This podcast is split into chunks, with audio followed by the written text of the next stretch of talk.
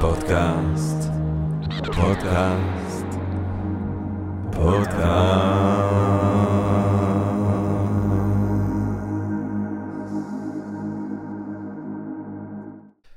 גבירותיי ורבותיי, ברוכות וברוכים הבאים לפודקאסט של Think and Ring Different, פודקאסט למי שאוהב לחשוב ולשתות. אני ג'רמי פוגל ואנחנו רוצים להתחיל עם רגע של הודיה.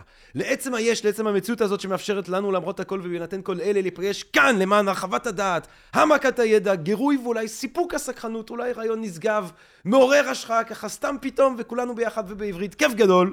אה, וכמובן שאנחנו רוצים להודות לסקרינס, אהובינו סקרינס, האולפן שבו אנחנו מצטלמים, אתם יכולים להירשם ובחינם לראות את כל הפודקאסטים שלנו, ואז גם אה, לצפות בשאר התכנים המרתקים שיש בסקרינס, think and ring different.co.il, האתר החדש שבו אתם יכולים לראות את כל ההרצאות והרטריטים ושאר הפעולות של תובל רוזנבסר מ-think and ring different שיושב כאן, וכבר מפחיע, אה, אה, מארגן לכולנו אה, ריבוי, אה, עולם שלם של רטריטים והרצאות ומיטב המחצים ומיטב הדברים, ובואו לפגוש אותנו, בואו לפגוש אותנו אה, אה, בלייב.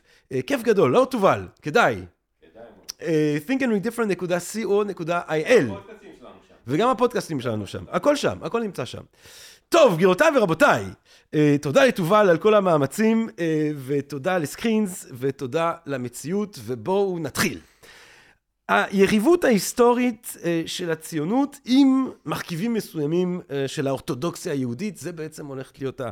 זה הולך להיות הנושא שלנו. וחשבתי להתחיל אה, עם המשפט המפורסם הזה, אני לא מאמין באלוהים, אבל הוא הבטיח לנו את הארץ הזאת, שתמיד מביאים אותו כמשהו שמדגים איזשהו מתח פנימי בתוך ראשית הציונות הפוליטית של המאה ה-19. מצד אחד, מי שמכוננים אותה, מי שמובילים אותה, הם לא רק, אבל בעיקר אנשים שמורדים בעולם ההלכתי, עוזבים מאחורה את העולם המסורתי, בזים לו הרבה בצורה. זאת אומרת, זה, איך אומרים בעולם הדתי? להכיס. כן, הרבה פעמים מתעקשים ככה אה, אה, אה, אה, להתנגד אה, ליסודות המסורתיים ולמשפחות שאותם הם עזבו, אה, ולא לדבר כמובן על הרצל, שחצי דקה לפני שהוא חושב על הרעיון הציוני כפתרון לבעיה היהודית או לשאלה היהודית, חושב על התנצחות מסיבית של כולם כדי לפתור את אותה הבעיה. לא בדיוק הבן אדם הכי יציב עלי אדמות, תיאודור. ומצד שני, אנחנו גם יכולים לראות את ה... ציונות כחלק מההיסטוריה היהודית המתפתחת וכמשקפת רעיונות אה, דתיים, גם אם בצורה פסיבית בתוך המרד החילוני, ואולי כרגע הם מתעוררים למשיחיות שמאפיינת חלקים מסוימים אה, של הציבור הציוני היום. משיחיות מצד אחד, אנטי ציונות שממשיכה להתקיים בעולם החרדי, על המתחים סביב כל הנושאים המורכבים האלה, על האופן שבו אה, הם מתקיימים באופן היסטורי ועל האופן שבו הם איפשהו מתפוצצים ככה אה, בימינו אנו, אנחנו שמחים, נרגשים אה, ובאמת מתגאים לארח כאן אחד מגדולי האינטלקטואלים אה, כרגע שפועלים אה, סביב הנושאים האלה בארץ, אה, פרופסור מן המניין באוניברסיטת תל אביב, אבל גם אינטלקטואל ציבורי, אה, פופולרי אה, ועם קול משמעותי, ואני ממש מצפה בכיליון עיניים לשמוע את פרופסור אוריה שביט, כאן בפודקאסט שלנו היום. פרופסור אוריה שביט הוא חוקר באוניברסיטת תל אביב במדעי הדתות. את התואר הראשון שלו הוא עשה במזרח תיכון ואסלאם באוניברסיטת תל אביב. ישר לדוקטורט ההיסטוריה האינטלקטואלית של העולם הערבי. הוא חקר את שאלת הדמוקרטיה. אה, בעולם הערבי, אה, מרתק. את הפוסט-דוקטורט שלו הוא אה, בפרנקפורט, שבה מקום טוב מאוד, אני חושב. זה היה לפני או אחרי Wir schaffen das? אני חושב שזה היה לפני קצת. זה היה לפני. שבו הוא חקר מיעוטים מוסלמים במערב, וספציפית איך טכנולוגיה חדשה, אינטרנט ותקשורת חדשה, מתפקדת כהבניה זהותית. היה שנים עיתונאי בכיר בהארץ, כאמור. אה, חוקר היום אה, במדעי הדתות ובלימודי אסלאם. אה, הספר הקרוב שלו, שיצא בימינו במהרה, עוסקת בסוציולוגיה של ההלכה, עם באמת שאלה מרתקת של מתי, איך אנשים מחליטים אם כן או לא לאמץ את ה-עצז של קובעי אה, אה, אה, הלכה, אבל יש לנו סדרה ארוכה של ספרים מרתקים שקדמו לספר הזה שיבוא, מאז כבר 2003, שחר של יום ישן, 2008, מלחמות הדמוקרטיה, המערב והערבים מנפילת הקומוניזם ועד המלחמה בעיראק, ב-2010 שקיעת המערב, עליית האסלאם, סימן שאלה, עיונים בהגות של עתיד הציוויליזציות. 2013 הוא כותב את אויבי מורי, הציונות וישראל במשלתם של האסלאמיסטים וליברלים הערבים, שהוא בין שפכים רבים שאפשר לומר לספר הזה, הספר היחידי תובל, תשים לב לזה. הספר היחידי הישראלי שאי פעם יצא באיחוד האמירויות. ראשון, נדמה לי שמאז הוא מוציא עוד אחד. עוד? כן? כן. לא, אבל עמוס עוז, א' ב' יהושע, שום דבר מזה? ספרות יפה, אני לא יודע. זאת אומרת, הספר העיון היחידי. כן, ספרות יפה ישראלית, הרבה ממנה תורגמה בעולם הערבי, אבל אף פעם לא באופן רשמי. הבנתי. לא עם זכויות. טוב, וזו גם שאלה אם אנחנו נחשיב את התנ"ך כספרות יפה או כ... כספר ישראלי, כן. או כספר ישראלי, כן. אה, באנגלית, The New Imagined Community, Global Media and the Construction of National and Muslim Identities of Migrants, אה, בסוסקס אקדמיק פרס ב-2009, Islamism in the West From Cultural Attack to Missionary Migrant, ב Routledge ב-2013, Sharia and Muslim Minorities, The Wasati and Salafi Approaches to Fiqh al-Aqalliyyat al-Muslima ב Oxford University Press ב-2015, Zionism in Arab Discourses, שזה בעצם התרגום של אויבי, מורי אה, ב Manchester University Press, ספר שהסתובב לו בעולם, באמירויות, כן. בישראל, במנצ'סטר. אה, Scientific and Political Freedom in Islam, a Critical Reading of the Modernist Apologetic School, בראוטלץ' 2017. אבל מי עוד קורא ספרים בימינו אנו? אנשים היום מעדיפים את יוטיוב. ופודקאסטים. Uh, ופודקאסטים. Uh, וגם ביוטיוב אתה מככב בסדרה מאוד פופולרית. אה, או כמו שאמר לי תובל, מספרים של נועה קירל. ואני אומר מספרים של think and make difference גם. אה, בסדרת האסלאם והמערב, אבל באמת במספרים מדהימים, שאני חושב, ולהרצאות רציניות, מעמיקות, אקדמאיות, שמשקפות, אני חושב, את העניין הרב, אם לא נאמר הדאגה הרבה, אה, שיש בקרב הקהל הישראלי אה, לנושאים האלה. זאת אומרת, אנחנו... אתה יודע, גם משקפות שאנחנו מדינה חושבת. נכון, נכון. אני מקבל הרבה מיילים מאנשים שמיילים מאוד... מפורטים, עמוקים, מעניינים. חייב להגיד שגם בפודקאסט הזה, הקהל הקדוש, אתה שומע דברים גדולים, ובאמת כי זו סדרה שהיא מעמיקה, וזה הרצאות אקדמיות ככה שלא מתפשחות ברמה שלהם, ואני חושב שזה חדשות טובות לראות את העניין אה, שאתה מצליח לעורר בדברים שלך. פרופסור אוריה שביט. שלום רב. עכשיו השאלה היחידה, איך אני אצליח להתחרות באנרגיות שלך, ג'רמי? לא- אני כבר מראש מתנצל. סמים קשים, זה מה כן. שאני ממליץ, אבל כל אחד... אה, לא, תראה, אה, תעזוב את האנרגיות, אה, את החוכמה שלך אנחנו רוצים. בסדר. אני יכול לנסות להציע. אז יאללה, אז אוריה שביט, שלום רב, תודה שאתה כאן. היריבות ההיסטורית הזאת של הציונות, אה, ומרכיבים מסוימים של האורתודוקסה היהודית. קח אותנו באיפה שאתה רוצה שנתחיל את הסיפור ההיסטורי הזה. לא, המקום להתחיל זה במדינת היהודים של הרצל, דר יודנשטאט. אה, משום שהרצל הציע מהפכה. הוא לא הראשון להציע אותה, אבל הוא זה שהציע אותה בצורה שזמן קצר אחר כך התברר שיש לה גם משמעות פוליטית. ואת המהפכה אפשר לתמצת בשני יסודות שיש במדינת היהודים. האחד הוא הקביעה שלו, אה, עם אנחנו, עם אחד. כלומר, יהודים הם עם. זו, זו קבוצה לאומית. יהודים כמו גרמנים, כמו רוסים, כמו בולגרים, כמו הונגרים. ובעידן הלאומיות, אם הם עם, אז נגזרת מסקנה מאוד ברורה לגבי מה שצריך לקרות איתם. אה, זו, זו מהפכה לא קטנה. אני נרוץ קדימה יותר ממאה שנה. אני זוכר ערב אחד בכנסת, ואני מאוד מקווה שאני, שאני מייחס את הציטוט הזה לאדם הנכון, אם לא, אני מתנצל. אבל נדמה לי שזה היה חבר הכנסת גפני, שעמד פתאום במליאה ואמר לכם, תכניסו לכם טוב טוב לראש. אין דבר כזה עם יהודי, יש דת יהודית. Hmm. אה, זה יותר ממאה שנה אחרי. אז מהפכה אחת של הרצל היא הקביעה אה, שיהודים הם עם, הם אה, קבוצה לאומית. והעם הזה, לפי הרצל, לא צריך לחכות שמישהו יחלץ אותו מצרה, הוא צריך לקחת, ולא שאיזשהו כוח עליון יחלץ אותו מצרה. הוא צריך לקחת את גורלו בידיו. אה, ובאופן פוליטי ומאורגן, שבמידה רבה מנוגד לתיאולוגיה היהודית אה, התלמודית, אה, להקים לעצמו מדינה. אז יש עם יהודי והוא צריך לקחת את גורלו בידיו. זו, זו, זו, מהפכה, זו מהפכה גדולה, וזו המהפכה ההרצליאנית. לא לחכות למשיח. לא לחשוב רוצה, בכלל במושגים חייב... משיחיים, אלא להסתכל על בעיה קונקרטית ו, ולתת לה מענה. אבל, אבל, אבל, אבל, וכאן, אתה יודע, אם אפשר לדבר שעה על, על, על המשבר הישראלי הנוכחי, ואפשר לדבר שעה על, על ההיסטוריה הציונית. אבל בסוף, אם תבקש ממני במשפט אחד, המשפט יהיה המשפט הבא. סיכמנו שיש עם יהודי, שיהודים הם עם. תגדיר בבקשה, אה, בנימין זאב הרצל, מהו העם הזה? מי הם היהודים? מה הופך אדם ליהודי? ואולי ההיבט המדהים ביותר במדינת היהודים זה שהרצל אה, לא נתן תשובה שיטתית לשאלה הזו. Hmm. אבל הוא נתן שתי תשובות, הן פזורות בספר, והן תשובות, אה, אני חושב, מאוד לא נוחות. וכמעט כל הבעיות שמדינת ישראל מתמודדת איתן היום הן בסוף תולדה של שתי התשובות האלה. אה, תשובה אחת, האנטישמים הופכים אותנו לעם.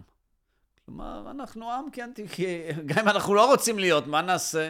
בין אם אנחנו אה, אה, חווים אינטגרציה בחברה, אסימילציה, אפילו מתנצרים. בין אם אנחנו נשארים יהודים אורתודוקסים, בעיני האנטישמים אנחנו עדיין יהודים. קצת התשובה של סאחט אחר כך. באיזה מובן?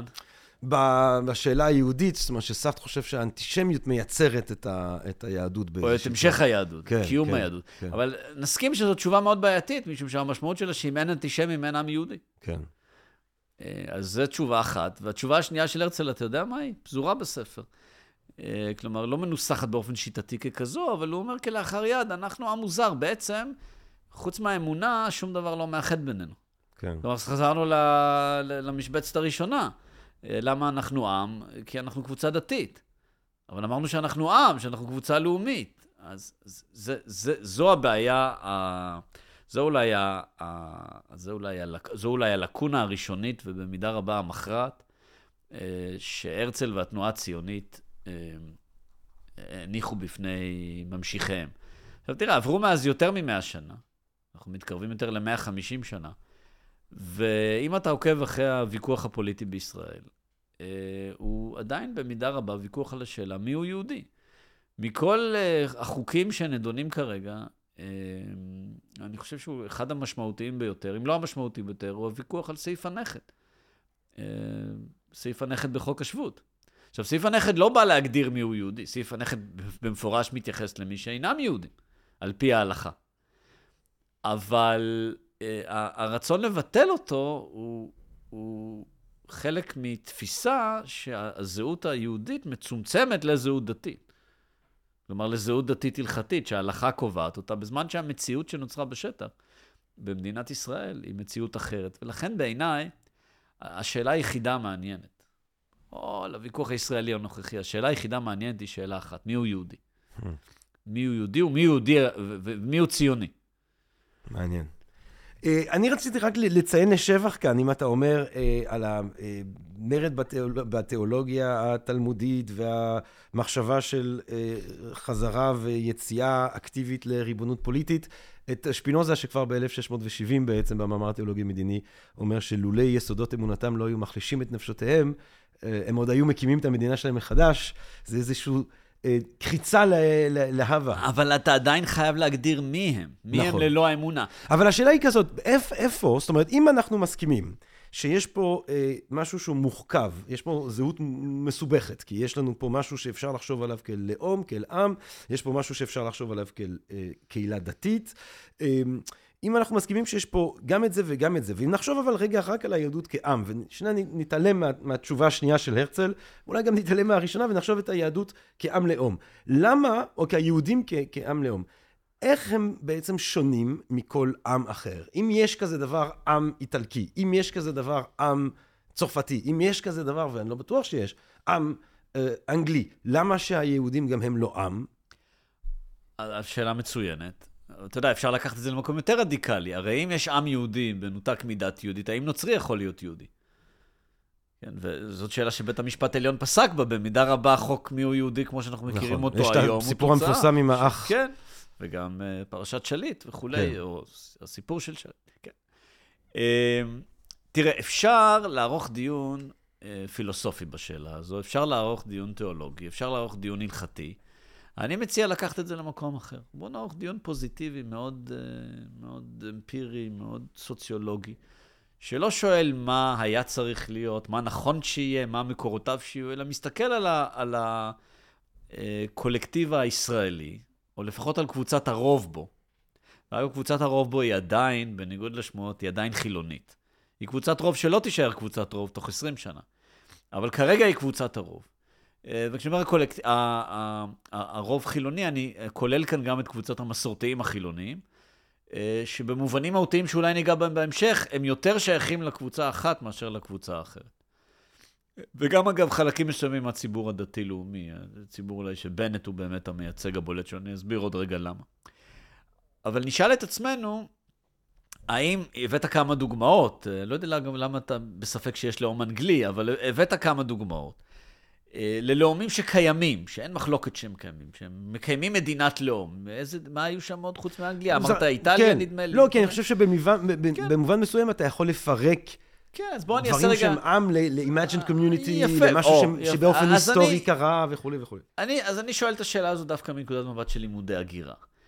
אה, השאלה באיזו מידה קולקטיב וקבוצה לאומית בת קיימא היא, היא, היא, היא שאלה שהיא, שהיא בסופו של דבר סובייקטיבית, היא בעיני המתבונן, במובן זה שלאום זה לא כמו תפוח או שמש, זה לא דבר שקיים באופן מוגדר וברור במציאות האובייקטיבית. אבל אתה יודע מה הדרך הכי טובה לבדוק אם קבוצה מסוימת היא, היא, היא לאום אה, שיש לו איזושהי רמת מוצקות, קוהרנטיות? היא, היא דווקא כשהקבוצה הזו מהגרת. ואז אני אשאל אותך את השאלה הבאה, ישראלים שעוזבים את הארץ, לא רק היום, אה, כבר בשנות ה-70, ועוברים נניח לארצות הברית, או לגרמניה או לאוסטרליה, האם הם הופכים לחלק אינטגרלי, בלתי ניתן להפרדה מהקהילה היהודית המקומית? התשובה היא לא. נכון? יש לנו היום כל מיני מקומות בעולם שיש בהם, כמו שיש Chinatown, כן, ו Little Sicily. יש יש את Little תל אביב. כן. אה, האם שכווייתי או בחרני עושה מעבר כזה לקנדה, אה, אה, להולנד, האם הוא הופך לחלק מקהילה כווייתית? אני אומר לך באחריות שלא. כי אין מספיק כווייתים, או כי הוא מצטרף לקהילת ההגירה הערבית יותר? גם כי אין מספיק, וגם כי הייחודיות, המאפיינים הייחודיים שהופכים כווייתי לכווייתי, הם לא מספיק חזקים בשביל שהוא יהיה חלק מקהילה כווייתית. הוא יהיה חלק מקהילה מוסלמית, מקהילה ערבית, אולי מקהילות נוספות, אבל סתם בחרתי את הדוגמה של כווית, זה נכון לעוד מדינות בעולם הערבי. וגם במקומות אחרים. הנקודה הקריטית היא שישראליות היום היא זהות נבדלת מיהדות. נקודה. לא, בק... לא בשאלה של מה היינו רוצים שיהיה, מה נכון שיהיה, מה ההיסטוריה אומרת שיהיה. זה המצב. זו המציאות שנוצרה לאורך תקופה של יותר מ-100 שנות קיום של יישוב עברי אה, במדינה היהודית. עכשיו, אולי במקום להתייחס לכל הסוגיה הזו במונחים פילוסופיים ותיאולוגיים, פשוט נשאל, מה הדברים האלה שהופכים uh, את, את, את הרוב הזה לכזה שהוא מוצג? ואני מתייחס כאן בפירוש לרוב החילוני, החילוני מסורתי, במידה מסוימת המסורתי-דתי וגם הדתי-לאומי, אבל בפירוש לא החרדי.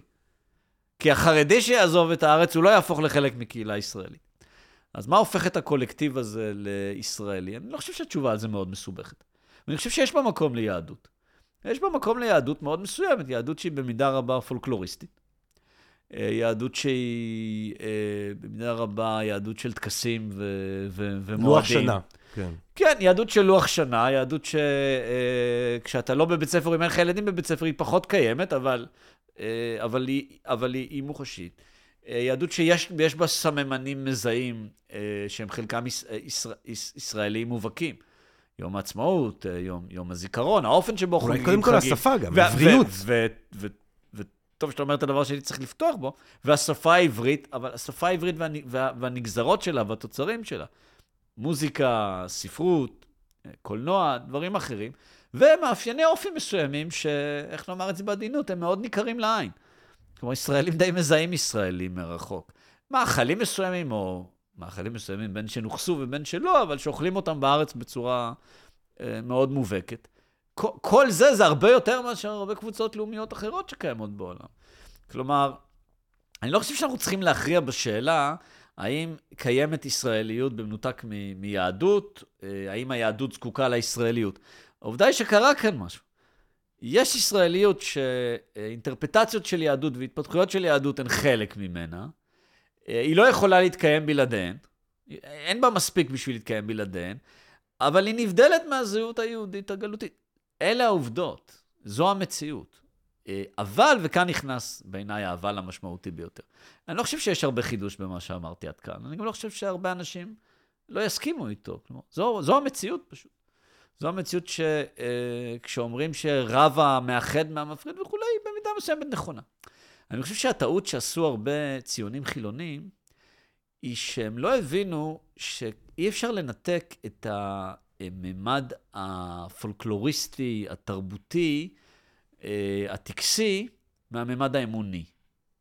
וכאן אני נכנס לנתון סטטיסטי שלא מרבים לדבר עליו. Mm.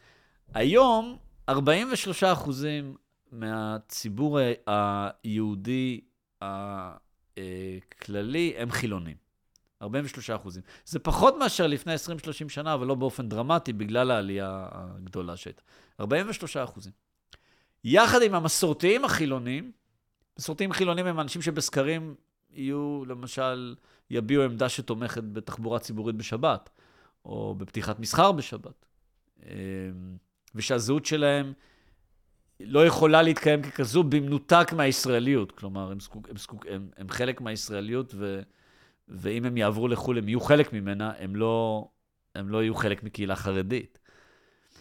אה, בתוך הקבוצה הזו, יש דעה חצויה עם נטייה אה, לטובת צד אחד, בשאלה שלא מספיק מדברים עליה. האם אתה מאמין באלוהים? Hmm. אה, זה, בתוך החילונים זה בערך 50-50. כלומר, מחצית הם חילונים מאמינים ומחצית הם חילונים לא מאמינים. המחצית של החילונים המאמינים, בשבילה טקס בר מצווה או הליכה לכותל וכולי, הן פעולות גם משמעות אמונית ומשמעות רוחנית. והכישלון הגדול ביותר של הציונות החילונית היה ההתעלמות מהעובדה הזאת. אתה יודע ששגשגו, התחילו לשגשג לפני 25-30 שנה כאלה אה, בתי מדרש חילוניים, שהתחברו לטקסטים העבריים וכולי, הייתי, כבר אז, אני זוכר, אדם הרבה יותר צעיר, הייתי מאוד חשדן כלפיהם, כי הבנתי באינטואיציה שהם לא מתכתבים עם הסיבה העיקרית שבגללה אנשים נמשכים לעיסוק בזהות יהודית ובמורשת היהודית, בארון הספרים היהודי. סיבה אמונית, השאלות הממש ממש פילוסופיות הבסיסיות. מי אני? למה אני כאן? מה קורה לי שאני מת? למה אני שייך? והאתגר הגדול, אני חושב, של זהות יהודית, הוא לא כל הדברים שאמרתי קודם, אלא איך למצוא הגדרה פוזיטיבית ועצמאית אה, לש, לש, לשאלת הזהות הזו, שיש בה, שיש בה אה, אפשרות, יש בה אפיק לממד אמוני. כלומר, שאדם יוכל לבטא את הרגש האמוני שלו בתוך המסגרת הזו. עכשיו, למה זה קריטי? כי אני מניח שעוד נגיע לדבר על התופעה המדהימה שהתרחשה כאן בארץ, משטר הפריבילגיות החרדי והחרד"לי. כן, מדברים הרבה על פריבילגים. בישראל יש רק קבוצה אחת שהיא פריבילגית באופן מובהק, ואלה החרדים והחרד"לים. שהיום מהווים, כן, שמענו כאן לפני את הסטטיסטיקה של 13%, זה לא נכון. כי צריך לבחון אותם בציבור היהודי. היום החרדים, יודע, הם 17%. בהגדרה עצמית כחרדים, 17 אחוז. זה לא כולל את החרד"לים, או קבוצות מסוימות בציונות הדתית שהיום בעצם יותר קרובות לחרדים מאשר, נקרא לזה, למזרחי הקלאסי. אנחנו מגיעים כבר לחמישית מהאוכלוסייה. לפי הלשכה המרכזית לסטטיסטיקה שלנו, אם המגמות הנוכחיות יימשכו, אז אה, בשנת 2065, כן, שפול מקארטני כנראה כבר לא יהיה איתנו, ואולי גם אנחנו לא נהיה כאן, בשנת 2065 זה יגיע לקרוב ל-40 אחוז. למה פול מקארטני? בוא נאם 64 כאילו? כן, הוא כבר לא יהיה... כן, כן, אבל... הוא לא היחידי שכבר לא יהיה איתנו. אני יודע, לא, אמרתי. Why do you single him out? כן. אבל לא יודע למה, היה לי, כי בגלל ה-60. כן. זה 40 אחוז. עכשיו, אנשים צריכים להבין שזה 40 אחוז, זה, זה לא כך משנה מי יבחר את השופטים בבית המשפט העליון, זה ב-40... החרדים נאבקים היום על כל מיני חוקים שהמשמעות שלהם תהיה ש-40 אחוז האלה זה יקרה הרבה יותר מהר. אבל, ו- וזו נקודה קריטית. כשאתה בא לבחון למה הציבור החילוני נכשל כל השנים בהתמודדות עם, עם התופעה הזו, משטר פריבילגיות שאני לא יודע, צריך לפרט אותו, משטר פריבילגיות, משטר פריבילגיות שאין לו אח ורע בשום דמוקרטיה, אבל אין לו גם אח ורע בהיסטוריה היהודית. כלומר, זו המצאה חדשה, זו המצאה ישראלית. תשמע, זה אבסורד, הרי החרדיות היא כאילו הגנה על יהדות ישנה, הומצא פה דבר חדש. הומצא פה דבר שלא היה בהיסטוריה היהודית. קולקטיב שלם, שדה פקטו הגברים בו ברובם המכריע לא עובדים. אתה יודע, גם כאן הסטטיסטיקה משקרת. כי 53% עובדים, אה, אבל השאלה היא גם איפה עובדים. חלק גדול מהם עובדים בתוך משטר הפריבילגיות, בהנצחה שלו, גם בתפקידי הוראה למשל. לא משרתים בצבא, וחיים אה, בדבר שגם לא, לא, אני אומר כחוקר דתות, אני לא מכיר לו מקבילה, בתרבות מובלעת, כלומר שהמובלעת היא לא, לא במובן הפיזי דווקא, במובן הרוחני, כשהם נהנים מכל, הט... מכל הטוב והשפע שהאינטראקציה עם חברה מודרנית ליברלית נותנת, אבל בלי לתת כמעט שום דבר בחזרה. וזה רק חלק ממשטר הפריבילגיות המדהים שנוצר. וכשאתה שואל את עצמך, למה הציבור החילוני מאפשר את זה כל השנים? אז יש תשובות, אה, יש תשובות אה, פוליטיות קונקרטיות, והן גם חשובות. אבל הסיבה העיקרית היא שמשום שהציבור היהודי החילוני מעולם לא טרח להגדיר את הזהות שלו בצורה ברורה, הוא נדרש לחרדים. אמרנו שהרבה מהזהות החילונית, הרבה מהישראליות החילונית, הממד היהודי בה, הוא ממד טקסי ופולקלוריסטי. אבל מה זה הממד הטקסי והפולקלוריסטי הזה? זה הלוויות, זה חתונות, בר מצווה, בת מצווה, אה, נישואים. מי מנהל את כל הדברים האלה? מי יבוא לכיתה לתת אה, דרשה לקראת, ה, לקראת החג? לא, אבל זה דווקא, אה, אני חושב שאם דיברת על, ה, על, ה, על הבתי מדרש החילונים, עלמה, אבל זה לא תפס. יש יותר ויותר... אה, כן, טוב, אני זה, אה, אה, אני עובד שם, אני מאוד אוהב את עלמה, אבל יש יותר ויותר, כן, אנשים שחתונות שבהם, אתה יודע, הם עושים טקסים עצמאיים. כן, אבל בוא נגיד את האמת, התנועה הרפורמית לא תפסה בארץ. בארץ, כן. כן, ואני חושב שהסיבה לא, אבל לא, זה לא בהכרח רפורמי. זאת אומרת, לא, התנועה הרפורמית זה משהו אחר. בסוף, אם אתה שואל אותי איפה הבעיה, למה הכישלון הזה? כי בסך הכל זה כישלון. אחד, הוא בגלל שבסוף היהדות הרפורמית האמריקאית, למשל, היא מאוד דומה ליהדות החילונית הישראלית. רק שבארצות הברית, אם אין לך איזשהו קונגרגיישן, אז זה לא יקרה. בארץ ילד הולך לבית ספר, הוא מקבל את מה שהבית כנסת הרפורמי ייתן לו בארצות הברית. אבל אה, סיבה נוספת היא שאת, שבאמת חייבים להסתכל על הנתונים עצמם.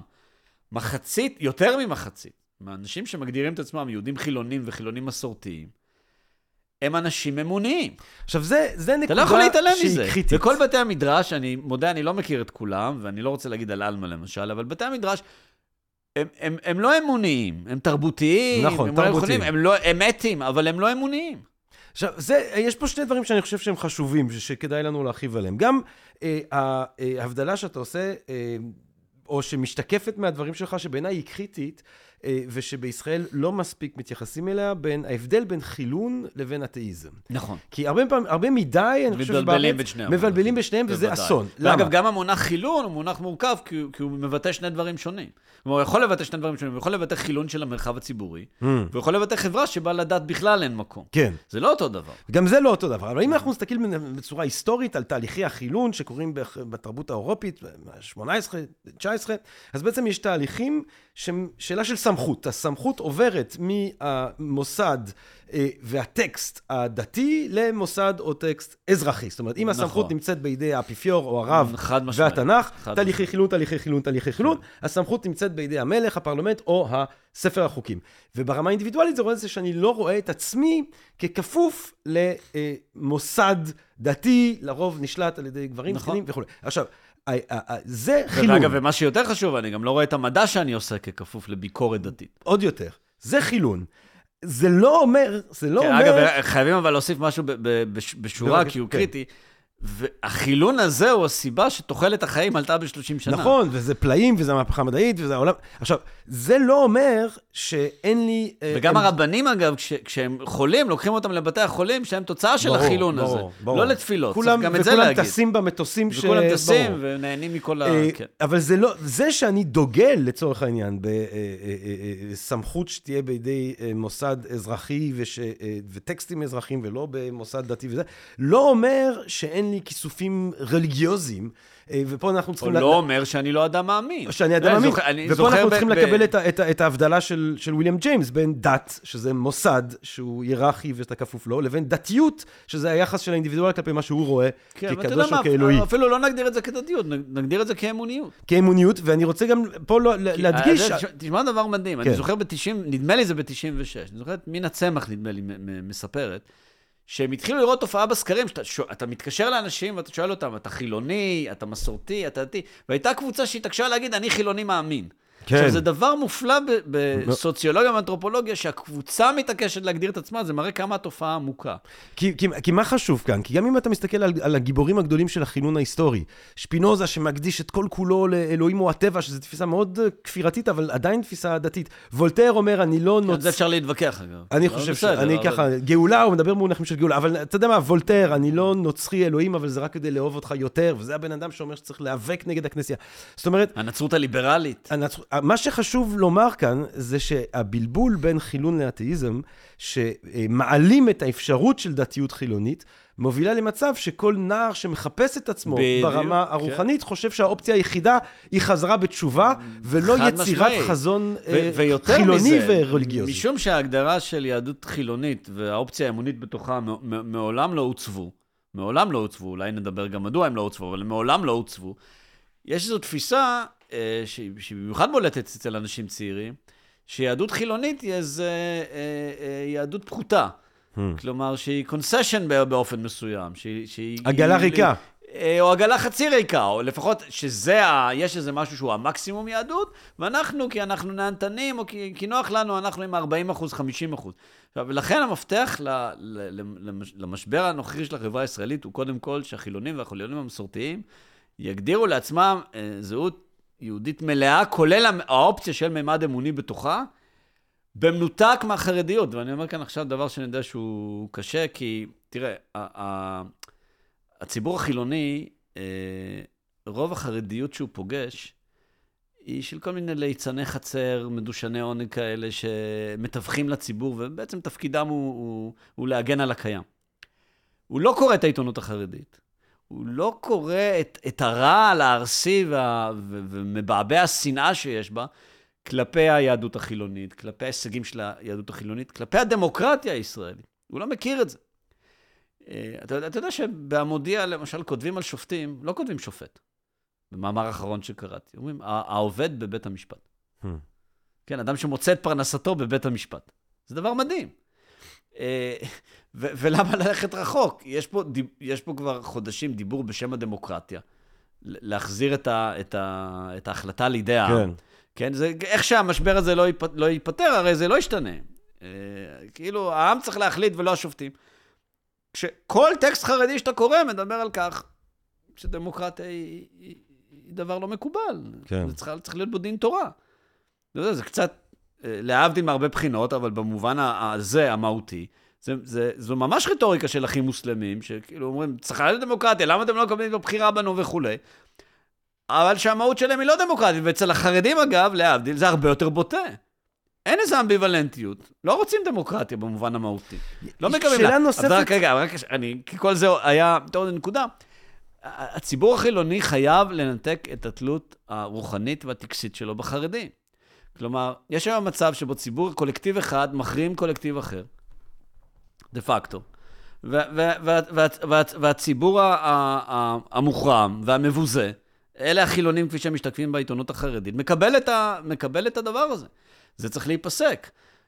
המצב שבו חרדים יודעים שהם יכולים לבוא לרמת אביב, כן, ולהפיץ את תורתם, אבל אם חילוני יגיע לבני ברק ויעשה דבר דומה, אלה לא דברים הגיוניים. אה, הנישואים, והקבורה, להבדיל.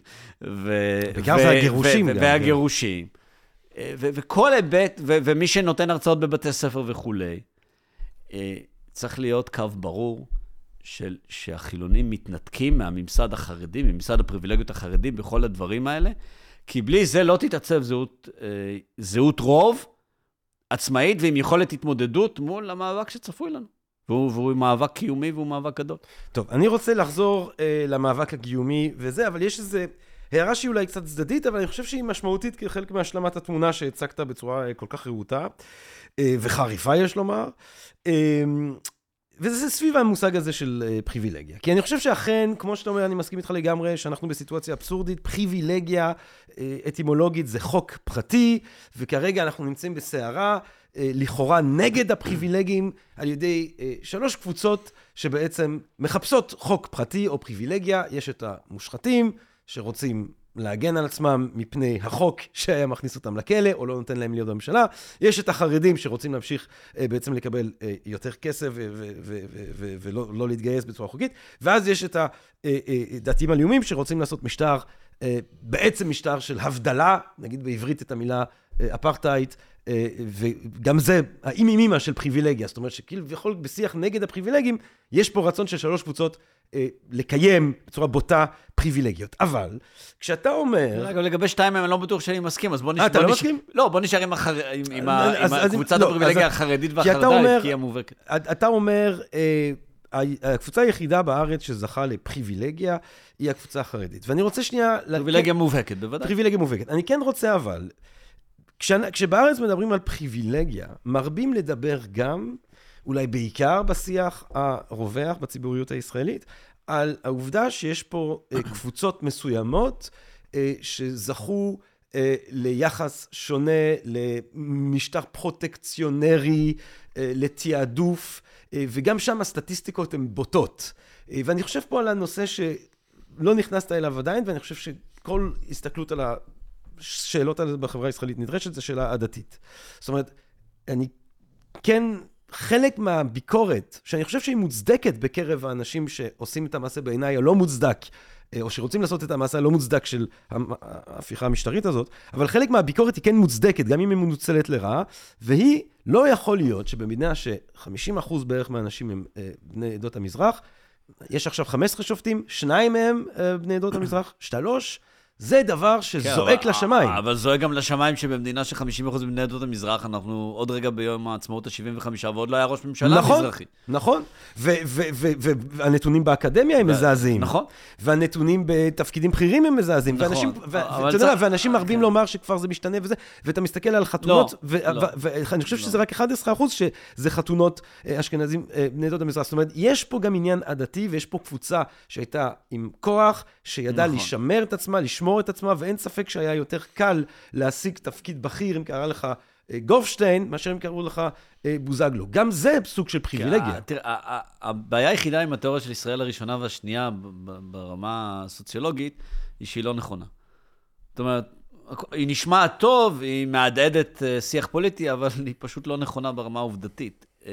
באיזה מובן היא לא נכונה? כשאתה מסתכל למשל על דפוסי הצבעה, ותסכים איתי שהם לכאורה הביטוי, כי ישראל הראשונה מצביעה לקבוצה אחת וישראל השנייה, כשאומרים ישראל הראשונה והשנייה, די ברור לכולם למה מתכוונים. אה, אתה חוזר, אתה חוזר באופן מדהים ל, ל, ל, לחלוקה דתית. כלומר, אה, אני לא אפתיע אף אחד אם אני אומר שאשכנזים חרדים לא מצביעים שמאל או שמאל מרכז. כלומר, הקו ההפרדה הוא לא אה, הדתיות, אלא דתיות. אבל גם כשאתה מסתכל על אה, הציבור המזרחי בישראל, אה, ככל שהוא יותר דתי ויותר מסורתי, כלומר שהוא, שהוא מסורתי דתי או, או דתי, הוא מצביע ימין. אבל כשזה מזרחיות חילונית, הוא כבר, הוא, הוא, הוא, הוא לא באותם שיעורים כמו, כמו אה, האשכנזים, אבל האשכנזים החילונים, אבל הוא מתקרב לשם. כן, אבל זה שאנשים קו, מצביעים... קו התפר במדינת ישראל הוא דתי באופן מוחלט, הוא לא הדתי. אבל בהצבעות, אוריה, בהצבעות, זה לא אומר שאותו אה, אה, אדם מזרחי שמצביע מרכז או שמאל, הוא ומשפחתו גם הם לא סבלו מאפליה לא. מסוימת, מדיכוי מסוים, ממשטר פריבילגי שתיעדף אשכנזים תראה, אבל, על פניו. אבל אני, אני, אני, א', אני לא, לא, אני, אני, אני, אני לא חושב שמה שאתה אומר לא נכון.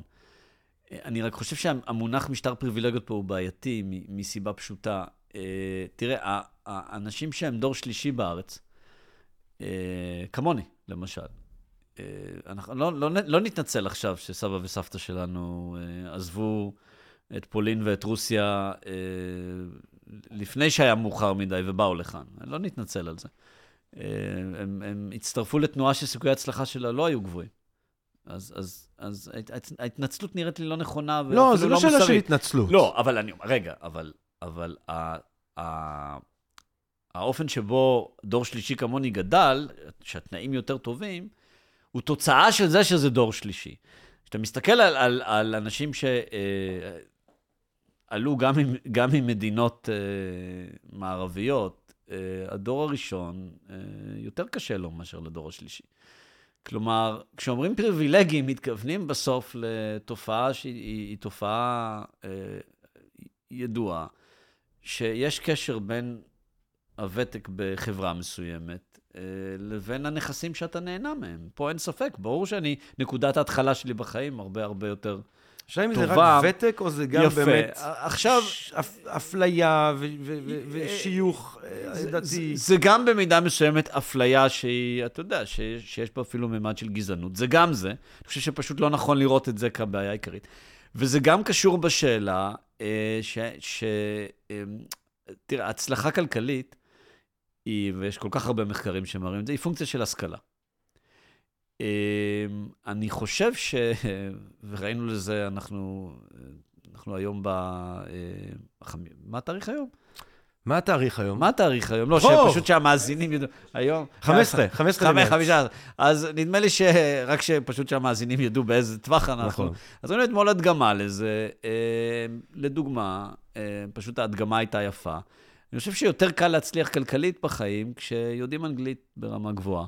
אמ, אני, אני לא חושב... אוי, אבל מה זה ניסה? ומה זה ניסה שם? אנחנו מדברים על סמוטריץ', כן. עכשיו, סמוטריץ' למיטב... סמוטריץ', שר האוצר ופרשננו למשכב זכר, בצלאל סמוטריץ'. העניין, העניין הוא שאני חושב שאפשר להסכים שהוא אשכנזי.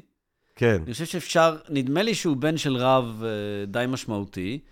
אני חושב שגם בסך הכל הוא נהנה בחייו מתנאים די פריבילגיים. חלקם, למשל, נכון. שירות צבאי כמו שהוא עשה, אני שמח אם הם מסדרים לי. נכון. כי זה, זה, זה היה הופך כמה שנים... אתה יודע, הוא גם בחור מאוד יפה, אומרים שאנשים יפים ככה, גם הולך להם יותר קל בחיים. אבל הוא גם אדם שרוב זמנו הקדיש ללימוד, והוא גם, אומרים עליו שהוא עילוי, זאת אומרת שהוא אדם מאוד חכם. כן, מה הקטע הזה עם האנגלית שלו? כאילו, איך זה... אה, לא, התשובה נורא פשוטה. אה, מי שהם בוגרי החינוך הדתי, סליחה כן. על ההכללה, אבל כן. אני חושב שיש, גם היא די... אה, ממוסמכת, האנגלית שלהם פחות טובה, פשוט כי משקיעים פחות באנגלית. כן, אבל אתה חייב לשמוע את הארמית שלו. אה, זה איפשהו, אוריה. לא, אז, אז אני אומר שבסוף אתה צריך גם לשאול, כשקבוצה מסוימת מצליחה יותר או פחות בתחומים מסוימים, אתה צריך לשאול מה מערכת החינוך שלה, לדוגמה, נתנה לה. כן, אבל עובדה היא שהוא מגיע למצב שהוא שר האוצר עם האנגלית הברווזית שלו, ובן אדם אולי... דרך אגב, חשוב לי להגיד, א', אני לא חושב בכלל ששר אוצר בישראל צריך לדעת אנגלית, אני לא חושב שזו דרישה. טוב, זה לא יזיק. לא, אני לא חושב שזו דרישה לתפקיד, אני גם לא חושב ש... ששר אוצר אה, צריך בכלל לנאום באנגלית. הוא שר אוצר של ישראל, הוא צריך לנאום בעברית גם בארצות הברית, כמו שאתה רואה, אה, שר אוצר של גרמניה ינאם בגרמנית. לא זו הנקודה. הנקודה היא, הנקודה היא, היא, היא אחד, שהעובדה היא שהוא לא יודע אנגלית. העילוי הזה, ש... ש... זה לא איזה אדם שהיה בגולני ו... טוב, עילוי, עילוי. לא, האדם המאוד חכם הזה לא יודע אנגלית ברמה של כיתה אה, ט', אחד, כן. המצופה מתמיד בכיתה ט', זה אחד. ומה שיותר גרוע, הוא גם לא יודע שהוא לא יודע. כלומר, הסביבה ש... הסביבה ש... לא, עכשיו ש... אני חושב שעדכנו אותו בינתיים. עכשיו עדכנו כן. אותו. אבל כשמדברים על, על, על פריבילגים ולא, לפעמים מבלבלים בין אנשים ש, שיש אבל להם... אבל אתה יודע מה, פריבילג במובן הזה, זה לא לדעת אנגלית ברמה כזאת, ועדיין להיות זה שנואם בוושינגטון. לדוגמה. זה פריבילגיה. לא, הוא נבחר והכל בסדר. כן. אני רק אומר, תראה, יש... אה, בואו נדבר ברצינות על אפליה. האם המורים הטובים מגיעים לעיירות פיתוח כדי שתלמידים עם פוטנציאל ידעו אנגלית טובה? אז התשובה היא לא. והאם נכון. המדינה עשתה מספיק? התשובה היא לא. זו אפליה.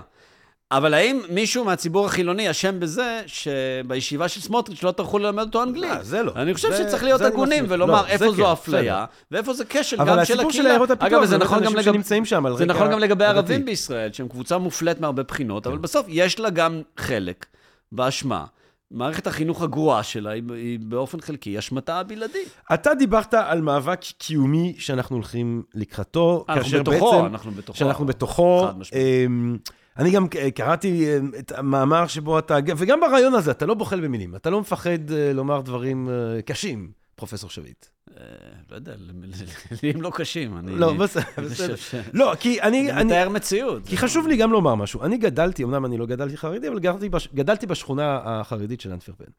אה, וזה עולם, זה שטייט, אני תמיד אומר, זה השטייטל האחרון, וזה היה מאוד נכון. מתוק, וזה נורא, אהבתי לגדול שם.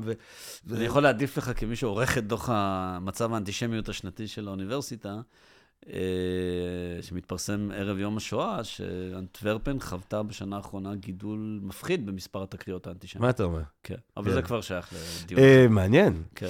אה, ושם באמת אנשים מקיימים אורח חיים חרדי, אה, לומדים, אבל עובדים, ועובדים, ועובדים. נכון. אה, ויש פה איזשהו סוג של אה, אירוע מקומי ישראלי שבא מסיבות היסטוריות כאלה ואחרות, קבוצות מסוימות מנצלות קצת את השיטה זה אה, קצת. זה- לטובתם. אבל, אבל, אבל לא צריך, אני כן חושב ש... רגע, אבל למה אתה אומר קצת? הן מנצלות בטובתם בצורה הצינית, הבוטה. אבל חשוב לומר שיש גם בתוך החברה החרדית קולות שמתנגדות אה, לדבר הזה, ויכול להיות שיהיו אפשרויות של שיתופי פעולה וכרסום של כמה המשטר הנצלני כמה מבפנים. שנים אנחנו שומעים את הסיפור הזה. לא, אתה לא. תשמע, אז תתאר לי, אז, אז מה, מה המאבק הקיומי הזה שאתה רואה? איך אתה רואה אותו מתפתח? מה, מה נורא, קורה? נורא נורא פשוט. כן. שום קבוצה שנהנית מפריבילגיות, ולא משנה כרגע אם זה פרופסורים או, או איגוד אה, מגדלי התירס, זה לא משנה. שום קבוצה שנהנית מפריבילגיות לא תוותר על הפריבילגיות מרצונה. זה צריך להכניס לראש. שום קבוצה כזאת, כולל החרדים. אתה מכיר מקרה כזה בהיסטוריה שהפריבילגים בוקר אחד התעוררו ואמרו, אנחנו מוותרים? לא. ולא יעזור כמה תפחיד אותה, שזה לא בן קיימא ולא ככה ולא אחרת. שום קבוצה לא תוותר על הפריבילגיות מרצונה. יותר מזה, קבוצות ימציאו לעצמם הרבה סיפורים, הרבה, הרבה נרטיבים. במקרה של קבוצות דתיות, המציאו תיאולוגיות, למה הפריבילגיות מגיעות להם. זה דבר שהחרדים בארץ עושים כבר uh, עשרות שנים. צריך לגרום לקבוצה לוותר על הפריבילגיות. Um, עכשיו, המבנה הפוליטי בישראל, בגלל שגיאה מאוד קשה, אה, של, הס- של מה שמכונה היום שמאל מרכז, פעם היה מכונה שמאל. המבנה הפוליטי בישראל אה, מקשה מאוד ליצור מערך קואליציוני שייקח מהחרדים את הפריבילגיות. למה זה, למה זה קורה? בין השאר, כי הציבור החילוני אה, לא קולט שמטרת העל של המפלגות החרדיות היא שימור משטר הפריבילגיות. היא שימור משטר הפריבילגיות. אני חושב שזה כן מדובר, אבל. תחשוב על האבא של יאיר בזמנו. או, או, אבל, אבל הבדל מאוד גדול. היה אחד שה, ש, אה, שתכלית פעולתו הפוליטית הייתה להציל את מדינת ישראל, והיה אחד שתכלית פעולתו הפוליטית הייתה להיות ראש ממשלה לכמה חודשים. זה לא אותו דבר. זה לא אותו דבר. אני חושב שבשעתו... אה, אבא של יאיר לפיד, כאילו. כן. כן, לא אבא של יאיר נתניהו. זה לא. אני חושב שזה נכון אולי בשני המקרים, אבל אני חושב שטומי לפיד בשעתו זיהה בעיה בזמן, אבל המפלגה שלו גם יצרה אפשרות. אנשים, תראה, הרבה אנשים מדברים שהנס הכלכלי הישראלי הוא תוצאה של נתניהו כשר אוצר ב-2003. שוכחים שנתניהו כשר אוצר ב-2003 נהנה מפריבילגיה שלא הייתה לפניו ואחריו. זו הייתה ממשלה בלי מפלגות חרדיות, לתקופה, לתקופה משמעותית. ואת התיקונים המבניים המשמעותיים שהוא עשה, הוא יכול היה לעשות רק מהסיבה הזאת. זה הוגש לו על מגש של כסף. אה, המחשבה הכמעט קומית בנאיביות שלה, של קבוצת ה- השמאל-מרכז, של מפלגות השמאל-מרכז, שהחרדים הם בעלי ברית פוטנציאליים לקואליציה. אתה זוכר את השלטים לפני הבחירות? זה, זה די, די מטריף אותי כמה היא מנותקת מהמציאות וכמה היא מעידה על אי-הבנה פוליטית. אפשר להטריח קצת בכמה אנקדוטות פוליטיות uh, קריטיות. תשמע, מאז שנת 77, לא הייתה פעם אחת שלמפלגות החרדיות הייתה אפשרות לבחור באיזה ממשלה הם יהיו, והם בחרו בצד של המרכז-שמאל. לא הייתה פעם אחת. הפעם האחת הייתה התרגיל המסריח, ואנחנו זוכרים איך הוא נגמר. לרגע היה נדמה שזה, ואנחנו זוכרים איך הוא נגמר. אבל גם במקרים שבהם לא הייתה אלטרנטיבה, ואז, אם אתה זוכר, ב-92, ב-99, החרדים הלכו עם, ה... עם השמאל. זה החזיק מעמד זמן מאוד מאוד קצר. משום שהחרדים הבינו שבטווח הארוך, חשוב להם, קריטי להם, גורלי מבחינתם, לשמר את המשטר שבו הם, הם לא מאפשרים אה, לשמאל להיות בשלטון. ובוודאי לא ליצור הרכבים שיאפשרו להיות בשלטון בלעדיהם. הפעמיים האלה שהזכרתי, שלשמאל היה רוב קטן, או הצליח לסיים בתיקו, 92 ו-99, אתה יודע מה משותף להם? מפלגת העבודה ב-92 וברק ב-99 רצו על מצע חילוני. הם הצליחו לגייס את הציבור החילוני מאחוריהם. הם לא העמידו פנים שהם משהו שהם לא. ב-92, מפלגת העבודה רצה לבחירות אחרי שאברהם בור מעביר החלטה בוועידת המפלגה שקוראת להפרדה מדת למדינה. ב-99, מה הייתה הסיסמה המרכזית של ברק? גיוס לכולם. כלומר, הסיכוי היחיד של... זאת אומרת שהחרדים המחנה- מצטרפים כדי לעשות קואופציה לא, למהלכים האלה? לא, הם לא מצטרפים. הם, הציבור החילוני מצליח לממש את הרוב שעדיין יש לו, רק כשהוא מכיר בעצמו כחילוני.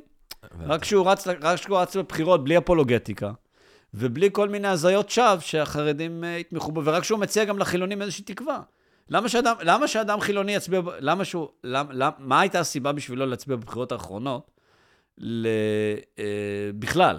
כשבעצם החלופה שלו הייתה שני סוגים של המשך משטר הפריבילגיות, זה יהיה גנץ עם ש"ס או נתניהו עם ש"ס. איזו, איזו, איזו מין אה, בחירה זו שהציעו? אז בטח שהבחירות נגמרו כמו שנמכרו. נמכרו. לכן, לצד שאלת הזהות הרחבה, וכנגזרת שלה, אה, אני חושב שהפוליטיקה בארץ, אם החילונים רוצים לשרוד, תצטרך להתארגן סביב, ה, סביב החילוניות של תראה, אז קבוצת הרוב. כל, אני, אני רוצה גם לומר פה משהו על כן המאמץ, אה, וכמו שתובל אומר, אני חייב להודות זה, אני אה, עובד בעלמא, ואני חושב שעלמא מקיימת אה, משימה חשובה, כי דווקא אה, אה, ללא קשר אה, לשיוך הדתי אה, ולהנחה שאני צריך להיות מחויב הלכתית אה, למסורת היהודית. אני חושב שחשוב שהציבור החילוני, אפילו בגדר של די את היריב, כן, לא רוצה להגיד אויב, אבל די את היריב, שיבין את הטקסטים האלה כדי שהוא יוכל גם לבקר אותם, כדי שהוא יוכל אה, להפנים את המשמעויות אה, כן, אבל- שלו. בגלל אבל- זה גם אני מאוד שמחתי לעבוד בתוכנית אופקים באוניברסיטה בזמנו, כדי שיהיו מורים של יהדות משהו. כתרבות, אה, ויסתכלו על זה בצורה נקודה אה, תרבותית, שזה דבר... משמעותית. החרדית, הרטוריקה הפוליטית החרדית, דרשות של רבנים חרדים, יש בהם כל כך מעט, אה, כל כך מעט יהדות. כלומר, יש בהם כל כן. כך מעט אה, אה, תוכן תורני. שזה לוקח אותי לנקודה השנייה שלי, כי אתה, אתה מצייר פה תמונה שהיא... אבל תגיד, ירמי, מתי פעם אחרונה קראת המודיע? כי אני פשוט ממליץ על זה כ- האמת היא, כגלולת אני, זעם אני לכל זכיתי חילוני. לשמוע הרצאה... אמ, לא, לא, את העיתון עצמו, לא אז את ה... קראתי טור על, על, על, ה- ב- במודיע כחלק מאיזו הרצאה ששמעתי על החזון איש, שהוא באיזושהי צורה משקף כן, את אבל- הבסיס של התפיסה. אבל העיתון, יש לו כן. מוסף תורני, אגב, כן. מאוד מעניין, אבל, וסיפורי צדיקים וכולי, אבל הליבה שלו זה טורים פוליטיים. כן. ואני באמת חושב ש... אה, יאללה, בוא נגיד אה, לכולם, אה, לקחו- כן. יש להם אתר? יש אתר? לא כל כך. צריך, צריך להשיג את זה, אה, אבל זה שווה את המאמץ. אולי זה חשוב. אצלך אני- בפייסבוק אתה מעלה אולי? אה? לא, אין לי פייסבוק. אה, אתה לא... אם ב- היה לי פייסבוק גם לא לא הייתי מעלה? אבל אין לי, כן. אולי זה באמת חשוב שאנשים יעלו את החומרים האלה, כדי לתת להם אור, לאוורר אותם. לא, לקרוא, כי יש פה, כן. אמרת עקרת היריב, אה, עקרת האחר, בוא נקרא לזה. אה, הח- החרדים מכירים טוב מאוד את החברה החילונית. גם כשהם מעמידים פנים שלו, הם מכירים אותה טוב כן. מאוד. החילונים לא מכירים את החברה החרדית, הם לא מכירים את הרטוריקה החרדית אבל האמיתית. פה- פה שוב, אני- הם מכירים את אותם ליצני חצר, לא, נג... לא נזכיר שמות, שמופיעים כאילו בתור המפייסים והמסבירים והמתווכים. אבל זה לא התוכן שיש בעיתון, זה לא התוכן שחרדים חיים אותו ביום-יום. ואני חושב שחשוב שאנשים ידעו עד כמה גדולה האיבה כלפיך, כלפינו, כלפי מה שאנחנו מייצגים, כלפי ה... היהדות שלנו, אתה קורא בטור, ישנם יהודים אורגינליים, זה החרדים, וישנם אנשים כמוך. כן. אפשר לקבל דבר כזה? יש מצע לא, לדיאלוג על בסיס דבר כזה? ב- בינינו, עוד יותר מהחילונים אה, שונאים את הרפורמים. הרפורמים זה בכלל כאילו... אבל אתה יודע למה, כת אבל אתה יודע השטן. למה גלעד קריב הוא זה שמטריף אותם? משום שמה שהיהדות הרפורמית הם מציגה... טוענים ליהדות. אבל זה. למה זה כל כך מטריף אותם? כי מה שהיהדות הרפורמית מציגה, זה אפשרות ליהדות החילונית להיאבק במשטר הפריבילגיות החרדי, ועדיין לשמר זהות יהודית. יש לך... דתית. בוודאי, כי יש לך לא, כי רב. אני חושב שהרפורמים... ואמונית. אמונית בוודאי. ודתית, כן. בוודאי. תמיד תשאל את עצמך, כשאתה רואה ויכוח, תמיד תשאל את עצמך, מי הכי מטריף את הצד השני? ואז אתה מבין מי מייצג את האלטרנטיבה המסוכן ביותר מבחינתו. אבל בכל זאת, אתה לא... אה, כי אני גם, ואני מדבר מתוך גם היכרות אישית עם אה, חברים חרדים אה, שהם יקרים לי. אתה יודע, והדימוי הזה של ה- של הפיצה, הרוב, כן, מקושר, רק הקצוות אולי, ובאמת, כן. אתה, אתה לא חושב שיש גם תופעות שהן מעודדות, של תופעות שיוצרות חרדיות שונה, חדשה, שמתואמת אה, לחיים סולידריים יותר בתוך ההקשר הישראלי. קודם כל, כעובדה יש. אבל עובדה גם שהתופעות האלה הן מאוד בשוליים. ואני מסכים איתך שיש חזרה... ו- בש- ו- ומה אנחנו כחילונים, או מה אתה כחילונים יכולים לעשות כדי לעודד את התופעות האלה? אתה יודע, אבל זה מין, זה מין מעגל קסמים כזה, כי העידוד שלהם, הוא, הוא, כן, הוא זה- פוגע בהם. זה the- the kiss of death, אתה לא רוצה זה. העובדה היא שראית מפלגות של חרדים חדשים, או של נשים חרדיות, ראית את התוצאות האלקטורליות שלהם, מאוד מאוד מוגבלות. אה, חינוך ממלכתי חרדי, בכלל, חרדיות חדשה, היא נשארה תופעה שהיא מאוד בשוליים. עכשיו, כל קבוצה שגדלה, כמו החברה החרדית, אה, השוליים שלה התרחבו. העובדה המתמטית הבסיסית, לא קשור למשאל, בואו רגע נוריד את משאלות הלב. העובדה המתמטית הבסיסית היא שמיליון עולים, רובם המכריע חילונים, על כל פנים רובם המכריע לא חרדים, שהגיעו לארץ בין שנת 89 ל- להיום, קצת יותר ממיליון. הם, הם לא הצליחו אפילו לאזן את הדמוגרפיה. זו התוצאה של שבחברה אחת הילודה עכשיו ירדה, אבל היא 6.6 ילדים, ובחברה אחרת היא 1.9 ילדים. אמ, והסתימה של, אתה יודע, פוטנציאל העלייה החילוני הקיים, הוא סעיף הנכד בחוק השבות. כן. עכשיו, זה לא איזה פרשנות שלי. עזוב, גם עמדו, ח- בעיית עמדו, הפק- לפני שנתחיל להעלות פה את כל עמדו, לא, אבל עמדו, ח- עמדו, ח-. עמדו ח"כים חרדים ב, ב, בכנסת, ואמרו, מה זה סעיף הנכד? זה בוחרים של ליברמן. המאבק הזה הוא כולו פוליטי. העובדה היא שסעיף הנכד הביא למדינת ישראל מאות אלפי אזרחים טובים ומועילים, שהפכו לחלק מהזהות הישראלית, שהיהדות בתוכה היא יותר יהדות פולקלוריסטית, טקסית, תרבותית. אה, כלומר שהרוב היהודי חי, הרוב היהודי חילוני וחילוני מסורתי חי איתו טוב. אבל המאבק הוא פה פוליטי, המאבק הוא בין קבוצה שמבקשת לשמר משטר פריבילגיות, לקבוצה שמשטר הפריבילגיות הזה סוף סוף קרה משהו טוב. התחילה לעלות לה על העצבים והבינה שאולי כבר רגע אחד אחרי האפשרות להפסיק אותו. זאת אומרת, יכול להיות שהמשבר הנוכחי אה, יוביל לעיצוב מחדש של המפה הפוליטית סביב הנושא הליברלי או סביב הנושא החילוני הזה? זאת אומרת, שתיתכנה קואליציה אה, חילונית מול קואליציה אה, אורתודוקסית? אני מאוד מקווה. אני חושב שבמובן מסוים, דווקא סיום של המשבר הזה בפשרה, אה, עלול עוד פעם להרדים אנשים. ושהם לא יסתכלו על התמונה הכוללת והאסטרטגית ועל מה יהיה פה עוד 20-30 שנה, אלא יתמקדו בכאן ובעכשיו. אה, ובעיקר ש... אתה יודע, נורא קל לדון, לא נורא קל, אבל הרבה יותר נוח לדון בשאלה כמו כמה חברים יהיו בוועדה לבחירת שופטים. הרבה פחות נוח לדון בשאלה אה, מיהו יהודי. אבל זו השאלה הגורלית שעומדת בפנינו. אז מה, מה אתה מציע? מה מבחינתך צריך להיות ההגדרה של יהודי?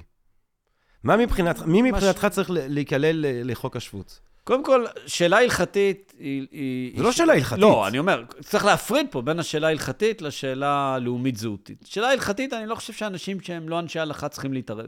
כן. עכשיו, כמובן, ההלכה היא... לא, וגם פה צריך היא- להגיד שההלכה, רב רפורמי יש לו דעה הלכתית נכון. שהיא ראויה כמו רב חרדי, ולא צריך לעשות כן, אני אפילו לא נכנס ב- לשאלה כן. ראויה או לא, אני אומר, השאלה ההלכתית היא לא שאלה שהיא מענייני, אבל, אבל, אבל השאלה ה... אה, לא הלכתית, השאלה הלאומית, קודם כל אנחנו צריכים להסכים שיהדות היא, היא. כלומר, אנחנו צריכים מח- מחדש להזכיר לעצמנו שהרצל קרא לספר שלו מדינת היהודים, ולא המדינה היהודית. ואני חושב שבמקום, אני חוזר לדברים שדיברנו עליהם בהתחלה, במקום לעסוק בשאלות פילוסופיות ותיאולוגיות והיסטוריות, שאין דרך טובה לצאת מהן, כי כל אחד יפרש את כל הדברים האלה בדרכו, השאלה צריכה להיות הרבה יותר אה, אמפירית. בואו נסתכל מה הופך את, הקולקט... את קולקטיב, זה שהוא עדיין הרוב בישראל, היהודי, בואו נסתכל מה המאפיינים שלו שהופכים אותו לכזה גם כשהוא עובר לארצות הברית. כלומר, עדיין הופכים אותו לקבוצה מבודלת, ואני חושב שאנחנו מסתכלים, התשובות, כשכבר נתנו אותן, הן די ברורות, ועכשיו פשוט צריך לתת אותן בצורה שהיא יותר שיטתית, מובנית, ו- וזו הנקודה הקריטית, ועליה הכל יקום או ייפול, ולתת בתוכם אפיק לרגשות אמוניים, למי שיש להם רגשות כאלה. זו הנקודה המכרעת. אני. דיברתי מקודם על um, הרגע הנוכחי כהצטלבות של אה, שילוש אה, שלוש רצונות לפריבילגיה. מי שמואשם בשחיתות והיה מעדיף שהחוק לא יחל עליו ספציפית, חוק פרטי, חרדים והדתיים הלאומיים כן. שמעוניינים בהבדלה, נרגע- ואמרת שאתה לא מסכים. כן. מעניין אותי איפה, איפה אתה לא מסכים. תראה, כי אני זוכר שלפני עשר שנים בערך, אנשים שהיום הם מאוד נגד המהפכה המשטרית, היו מאוד ביקורתיים כלפי מערכת המשפט. ואין לי בדל של ספק, שאם היה להם הרוב והייתה להם האפשרות, הם היו עושים מהלכים לא מאוד שונים מאלה שעושה נתניהו. אתה יודע, ניסיון להציג את השחיתות כאילו היא בצד אחד, הוא... לא, לא, לא, השחיתות היא כלל... אה, ברור, ברור. זה, זה לא רק העניין הזה, אלא שאני באמת חושב שה, שאנשים בתוך הוויכוח הזה בכנסת, הם מדברים מאוד מאוד מפוזיציה. כלומר, אני ממש יכול לדמיין אותם בחילופי תפקידים. אה, לא, ברור, לא, לא. נתניהו נגד המהפכה, וחלק מ... הקלאסה של המושחתים, אה, אגיד לך מה, הייתה לי שיחה מאוד מעניינת עם אה, יהלומן בלגי גדול. והוא דיבר איתי על משתה, אני לא אדיק שמות, אבל זו הייתה שיחה מאוד לא פורמלית. מישהו שחבר של זה, משפחה וזה, דיברנו. חבר של מישהו מהמשפחה. והוא דיבר איתי על הקטע של המעטפות. הוא אמר לי עד כמה שזה נהוג במעגלים של מולטי מיליארדרים, שאתה פוגש פוליטיקאי ישראלי, והוא אפילו לא דיבר על זה, לא זה כן, הטבעי, כן, שאתה מחלק מעטפות. נכון. כאילו, זה, זה הדבר הכי כן. טבעי, כל פעם עם 10 אלף דולר. כן, אני גם לא רוצה להגיד שכולם, בוא אני אגיד לך משהו יותר רדיקלי. לא, שאלתי אותו מי לא, והוא נתן לי שלוש שמות של מי לא. מי לא? אה, טוב, מי לא אני יכול להגיד, אבל אני חושב שהוא אמר בני בגין. למרות שכשאתה אומר מי לא, אתה אומר מי כן, אז זה גם כן, קצת בעיה. לא, אני חושב, שאני זוכר שהוא... בוא, יש לי ג'רמצה, תגיד שניים מהמי לא, ואז השלישי, כולם יחשבו שזה לא, הם. ואז אתה מכוסה מבחינה משפטית. אבל הוא דיבר, הוא אמר שלא על בני בגין, אני חושב, הוא אמר עוד איזה שתי שמות, כן. אבל אז היה לי רצף, ואתה יודע, ואז אתה בא אצל השר, או אתה בא בבית הזה, ואת הכבוד, והוא מתקשר אליך, וזה נהוג. זאת אומרת, יש קלאסה של שחיתות. כן, אבל בוא אני אגיד לך משהו שהוא בעיניי יותר חמור. אנחנו מדברים על החולשה של הציבור החילוני. אז דיברנו מקודם על זה שחרדים מדברים עכשיו בשם הדמוקרטיה, כן? צריך להחזיר את הריבונות לעם, כשהקבוצה הזו היא לא דמוקרטית במהות האידיאולוגיה שלה. אבל בוא נדבר רגע על, על, על מחנה שלם, שה, שהמפלגות העיקריות שלו הן מפלגות לא דמוקרטיות במובן העמוק ביותר של המילה. תופעה גם שלה אין מקבילה בשום מדינה דמוקרטית. אני אומר, כאילו, לשמוע חברי כנסת של יש עתיד מדברים בשם הדמוקרטיה, זה בעיניי פשוט מופרך. פשוט מופרך. אין מבנה מפלגתי כזה. ת, תביא לי דוגמה אחת במערב למבנה מפלגתי כזה.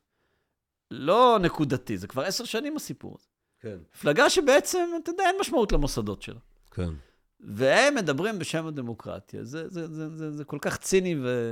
ולא משכנע. אבל, אבל אתה... בסוף אתה... יש גבול כמה, כמה אידיאולוגיה ורטוריקה יכולות להיות... אה, כן, מפוזיציה. בפוזיציה וגם בתוך סתירה פנימית, שאנשים ישתכנעו. ולכן אפשר להמשיך עם, אתה יודע, אפשר לעשות את הניסוי הזה עוד עשר שנים ועשרים, שום דבר לא ישתנה אם לא, אם, לא, אם לא תהיה לקבוצה הליברלית בישראל איזושהי יכולת לביקורת עצמית, כי אני רואה כשאני אה, אני מרצה הרבה על הנושאים האלה בחודשים האחרונים, ואני רואה שאנשים מאוד סובלניים כשאני מדבר אה, על הציבור החרדי והפריבילגיות שלו. מאוד סובלניים, מאוד זורמים. ואז אני אומר מילה על, על, על הרודנות של יש עתיד, ופתאום הם לא סובלניים. כן. אבל אמרנו שאנחנו פלורליסטים, לא, ואמרנו שאנחנו דמוקרטים, כן, אז כן. מבנה מפלגתי כל כך לא דמוקרטי. כל כך כן. מעוות. לא, לא, אני חשוב לי אז להבהיר, מבחינתי, אה, מושחתים לכלא שמאל, ימין, מרכז, למעלה, כן. למטה, אה, ללא הבדל דת, גזע ומין. כן, אבל אני זוכר, אני, אני זוכר את הקריאה לאתרג את שרון, אתה יודע, זה לא היה לפני 200 כן, שנה. לכלא כולם. אין לי פה, אין לי לא, שום בעיה שכל השמאל לכלא. מה הייתה הקריאה לאתרג את שרון? היא הייתה שיש, יש, לפעמים אפשר להתעלם אה, כן. משלטון החוק, אין דרך אחרת להבין אותה. אה, פרופסור שביט, אבל אני רוצה לשמוע אותך גם על, על, על, על איפה אתה חושב על הציבור הדתי-לאומי בהקשר של השיחה שלנו היום. הציבור הדתי-לאומי הוא, הוא מורכב, משום שקודם כל עולה שאלה אם הוא בכלל קיים עדיין, אם הוא קיים כציבור. אה, ואני חושב שראית את זה יפה בתופעה הפוליטית המשונה, אבל המאוד משמעותית, של, של, שהיו לו כבר כמה שמות, אבל של בנט בסופו של דבר. אה, ואתה יודע משהו? אני, אני... תראה, נורא אוהבים להגיד, בהפגנות יש דתיים וכולי, אני, אני חושב שאפשר לסמ, לסמן קו תפר מאוד ברור. יש קבוצות אה, בציבור הדתי-לאומי, שפעם היה ציבור אחד, שהן חלק ממשטר הפריבילגיות, ויש קבוצות שלא. אני חושב ששם קו התפר. אה, אני לא חושב שבנט הוא פחות דתי או פחות הלכתי מאחרים, אבל הוא יזם הייטק, ויש לו אנגלית טובה, והקהילה הדתית היא לא מסגרת ההתייחסות היחידה שלו. ולכן הוא יכול לשייט בין העולמות, הוא יכול להרגיש בנוח בשניהם, אבל הוא לא צריך את משטר הפריבילגיות. אני אומר בנט כדוגמה, אבל אנחנו יודעים שברעננה ובמקומות אחרים יש הרבה בנטים במובן הזה. ויש uh, ציבור דתי ש, שהוא, שמתפרנס ממשטר הפריבילגיות, uh, ושגם מפחד לזהות שלו, ליכולת שלו לשמר את הזהות של הילדים שלו, עם משטר הפריבילגיות, שאגב, אחד המאפיינים שלו זה מערכת חינוך שנהנית מפריבילגיות מדהימות מבחינת uh, תקציבים ומבחינת ההתגייסות הפוליטית שלו. אה, ושם קו התפר.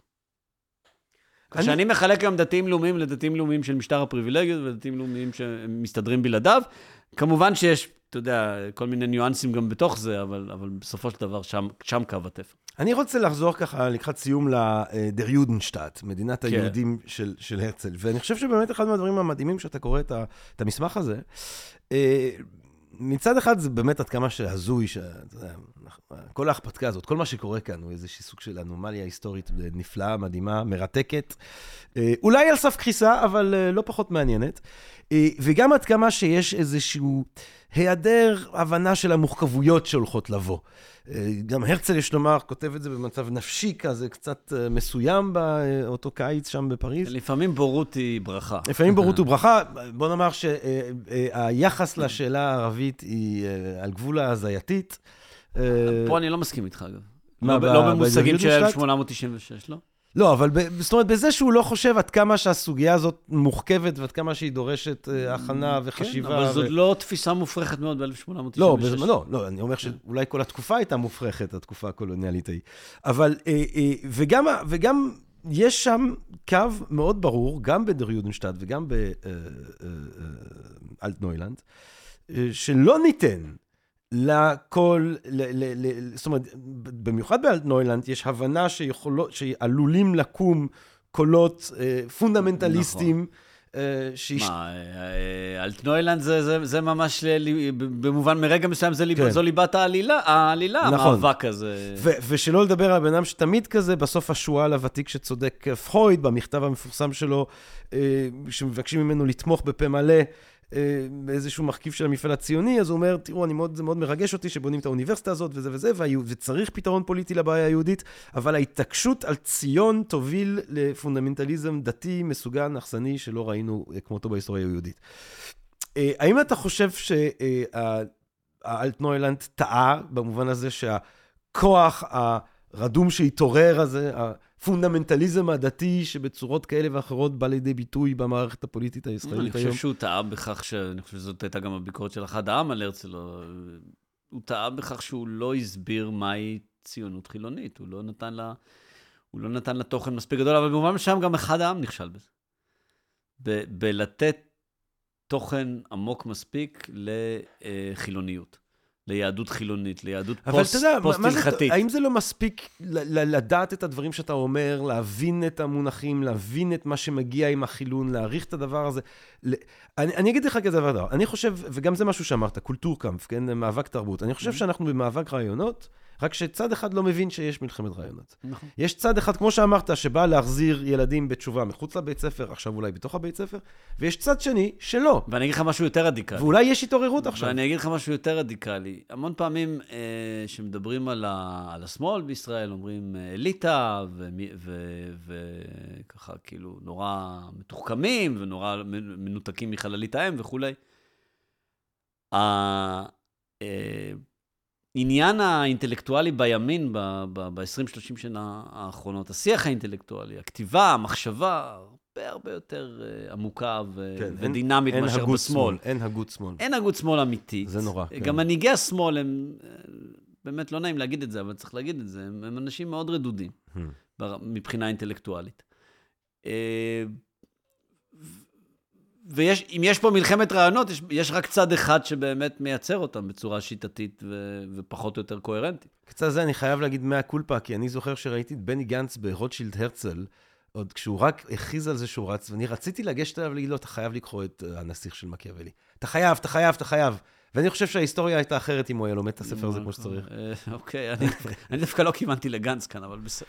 אה, לא, לא שאני לא יורד על זה, אני רק חושב אה, אני לא מכיר אותו, ובטח אני מניח שהוא בן אדם מאוד חכם, פשוט ספציפית זה ספר שאתה צריך לקרוא לפני שאתה רץ. דרך אגב, לא, לא חייבים גם שההנהגה הפוליטית לא חייבת להיות בעצמה זו שהוגה כן. את הרעיונות, אבל היא צריכה שיהיה לה מסד רעיון. אז בוא, אז למה הדבר הזה לא קורה? זאת אומרת, אני כן חושב שיש קולות... אה, רבים, ויש תרבות ישראלית חילונית תוססת, ויש פה אה, שכבה של אינטלקטואלים, ויש אומנות תוססת, ויש חשיבה, ויש הגות, והתחלנו ודיברנו על איך ש... אה, המדהימים והמחשימים של ההרצאות שלך ביוטיוב מראים עד כמה שיש פה קהל שחושב והוגה ורוצה ומתעניין באקדמיה, וגם, אני תמיד אומר שמשבר מדעי הרוח באקדמיה זה משבר ב- של תוארים, כי אנשים לא בהכרח מרשים לעצמם לעשות נכון. תואר, אבל אנשים מתעניינים במדעי הרוח. ו-think and ring different אפילו, הצלחה של המיזם התרבותי הזה. נכון, משבר, משבר מדעי הרוח באקדמיה הוא משבר של, של אה, דיסציפלינה שתפקידה היה להשיב על שאלות גדולות בצורה מעניינת, והפסיקה לעשות את זה, זה נורא פשוט. לא, וגם, אבל אתה רואה שאנשים צמאים, נכון, תובל? נכון. זאת אומרת, אנחנו רואים את הקהל אבל הם מגיע צמאים להרצאות. לשאלות וזה- הגדולות, לא לשאלות הקטנות, ולא לשאלות אבל- הטכניות אבל-. אבל השאלות האלה. קשורות. נכון. זאת אומרת, בסדר, איך, אבל איך, אתה לא יכול- איך- אתה אם לא אתה, יכול- מת, אתה מתאר ריק, אתה אומר בעצם ביהדות החילונית אין לה מספיק, את אין לה עומק ואין לה איזה, ו, ואני אומר, אבל תראה אין כמה... בה שיטתיות, אין בה קוהרנטיות, אין בה דינמיות, אין בה רדיקליות. אבל יש בה עומק רעיוני, יש בה עוצמות, יש בה מה, חשיבה. אני, דעתי היא שהיא תקופה מאוד ארוכה אה, התחמקה מלהשיב על השאלות הגדולות, ואולי הגענו לרגע שהיא לא יכולה יותר להתחמק, ואולי היא תעשה את זה, אבל... אבל אין- אתה לא יכול להגיד על משהו שיש בו עומק, אם הוא, אם, אם הוא משאיר אחריו לקונות כל כך כבדות. תשמע, יש איזה פיל שלא דיברנו עליו. הרבה מהחללים האלה, מהלקונות ש, שעסקנו בהם, מה שמילא אותם תקופה ארוכה, הייתה שלציונות החילונית, לקבוצת הרוב בה, היו שני דגלים. הדגל הלאומי והדגל הסוציאליסטי. כן. וזה לא מקרה שמשבר השמאל אה, לגמרי. הכבד התחיל... חייבים לחזור לדבר על. מרקס, חברים. מרקס צדק. על חלק מהדברים, לא על כולם. כן, לא טוב. לא, לא נפתח פה עוד... לא אה, לא נפתח פה עוד חזית. כן. בתיאור שלו את הקפיטליזם הוא צדק. אני מצטער. אני מתנצל. ואני לא לוקח אחריות על מה שקרה ברוסיה ובסין. לא עליי. ג'רמי פוגל לא מעורב. לא לא, אתה לוקח. אחריות, וכנראה גם קרל מרקס לא לוקח אחריות.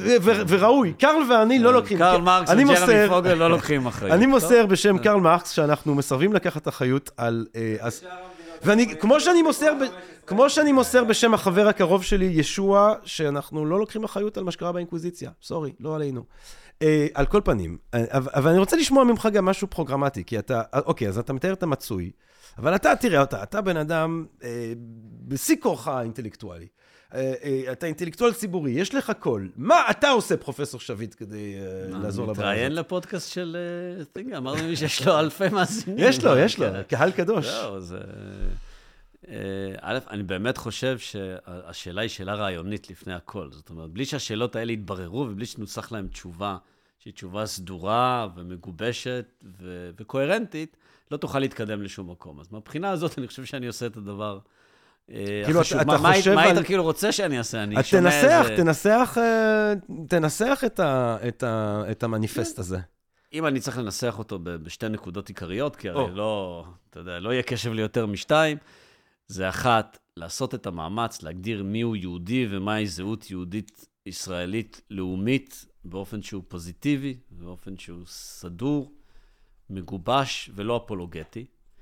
והשנייה, להבין שהפוליטיקה החרדית, המפלגות החרדיות והציבור החרדי הם לא בעלי ברית למהלך הזה. הם יריבים למהלך הזה, יריבים שצריך לכבד אותם, אבל להבין שהם יריבים. אתה יכול קצת להרחיב על מהי זהות יהודית לאומית? אנחנו התחלנו מזה שהרצל מחליט שזה עם. אתה, את, מה, איך היית רוצה לטעון את הזהות הזאת? להטעין. כן, כאילו. לא, אני חושב שאולי הדבר הכי, הכי משמעותי שדיברנו עליו, והוא עלה כאן אה, בכמה חלקים של השיחה, זה שאני לא רוצה לה, לה, להציע הגדרה פילוסופית עכשיו למה היא או מה היא צריכה להיות. אני אומר, בוא נסתכל על היש. בוא נסתכל על מה שנוצר כאן ביותר מ-100 שנות ציונות. ונראה שיש מאפיינים לזהות הזו. עכשיו, שוב, מה הדרך לה, לה, לאפיין אותם?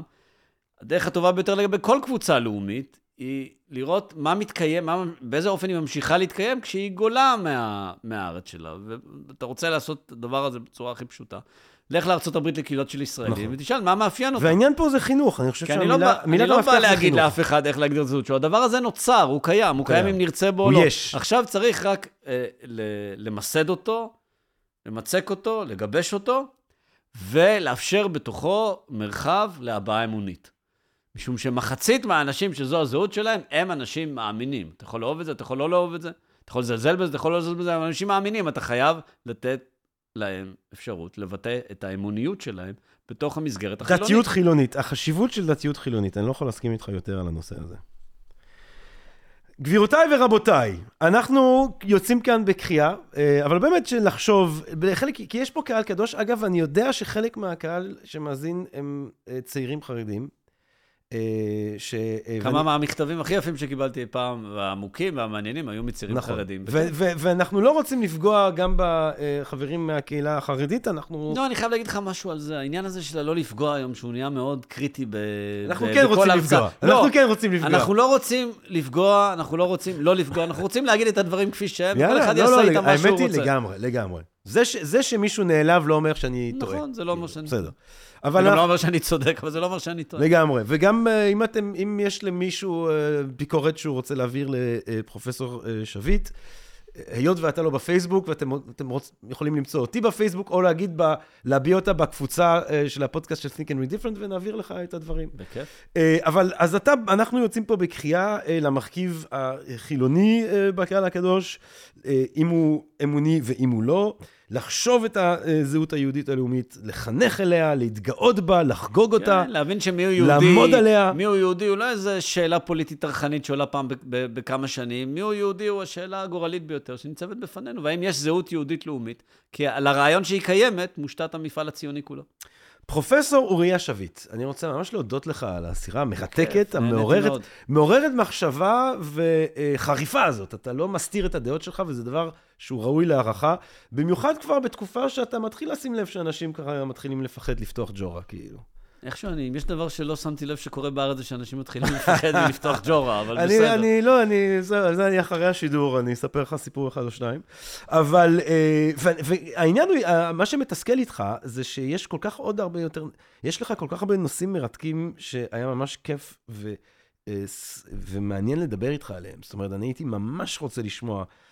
על דמוקרטיה באסלאם. הייתי ממש רוצה לשמוע על איך אה, אה, אה, האסלאמיסטים, ליברלים, ערבים, רואים את הציונות. אז אני הייתי ממש מבקש אם מתישהו תרצה לחזור אלינו ולדבר על אחד בכיף. מהנושאים האלה, זה יהיה לנו ממש כיף. יהיה לי לעונג. תודה רבה לך, וגם תודה רבה היי לתובל רוזנבסר שנמצא כאן על מיזמיו הרבים, ביניהם האתר החדש של Think and Ring Different.co.il, ואני כמובן... מה זה? אה, Think Drink? איפה נעלם ה-Think, ה-N? זה מה? זה לא בכתובת? אה, זה thinkdrink.co.il? ולמה לא עשית think and drink? למה כן? צודק, לעשות את זה יותר קצר. thinkdrink.co.il, זה האתר, אה, ותודה רבה לכם, לקהל הקדוש שלנו כאן בפודקאסט של Think and Ring Different, מקווה שנהנתם מהפרק הזה, מהפחקים שכבר הקלטנו, מאלה שבעזרת השם נמשיך ונקליט, ומה אני אגיד לכם בינתיים? רק בריאות, רק אהבה רבה, ונשתמע. תודה רבה. פודקאסט, פודקאסט, הפודקאסט.